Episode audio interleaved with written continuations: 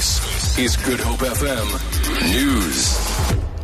Good morning. The case of a 15-year-old Cape Town girl who was prevented earlier this week from boarding a plane to allegedly join the militant Islamic State organization abroad is on the agenda of an urgent meeting today called by the Muslim Judicial Council.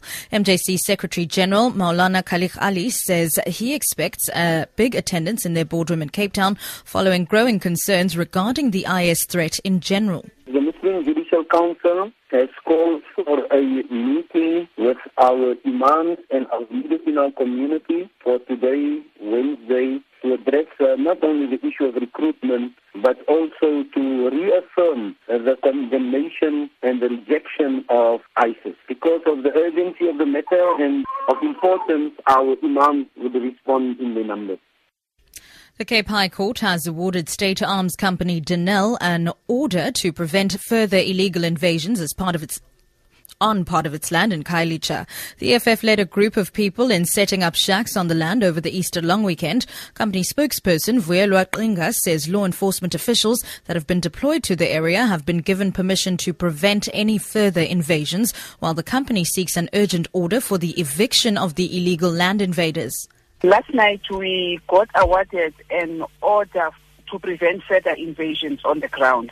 So last night at around 9 at the Cape High Court we got this order.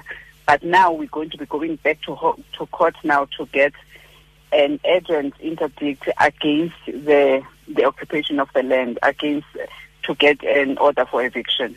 The land was owned by TNL, but we are no longer carrying out any operations on the land.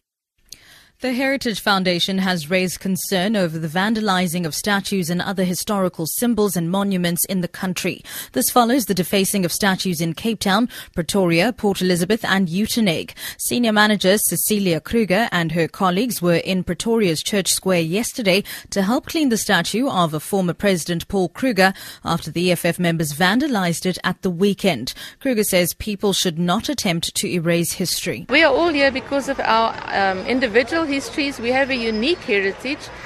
Something like this you can never ever replace. So we are extremely concerned, and we are also afraid that politicians and students might have the right to debate about this. So let's enter into debate, but let's not give vandals the opportunity to erase our memorials and our statues. And finally, the latest installment of the Fast and the Furious movie franchise has become the biggest money earner in history at the South African box office during its opening weekend.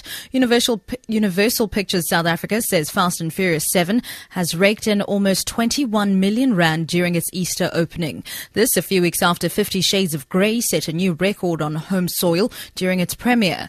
The action thriller features the late Paul Walker in his last film role. Shortly before his death in a car crash in Los Angeles, California in November 2013, the 40-year-old actor visited Johannesburg, where the movie Vehicle 19 was filmed. He starred opposite veteran local actor Geist de Villiers in another action flick. For Good Hope FM News, I'm Sibs Matiela.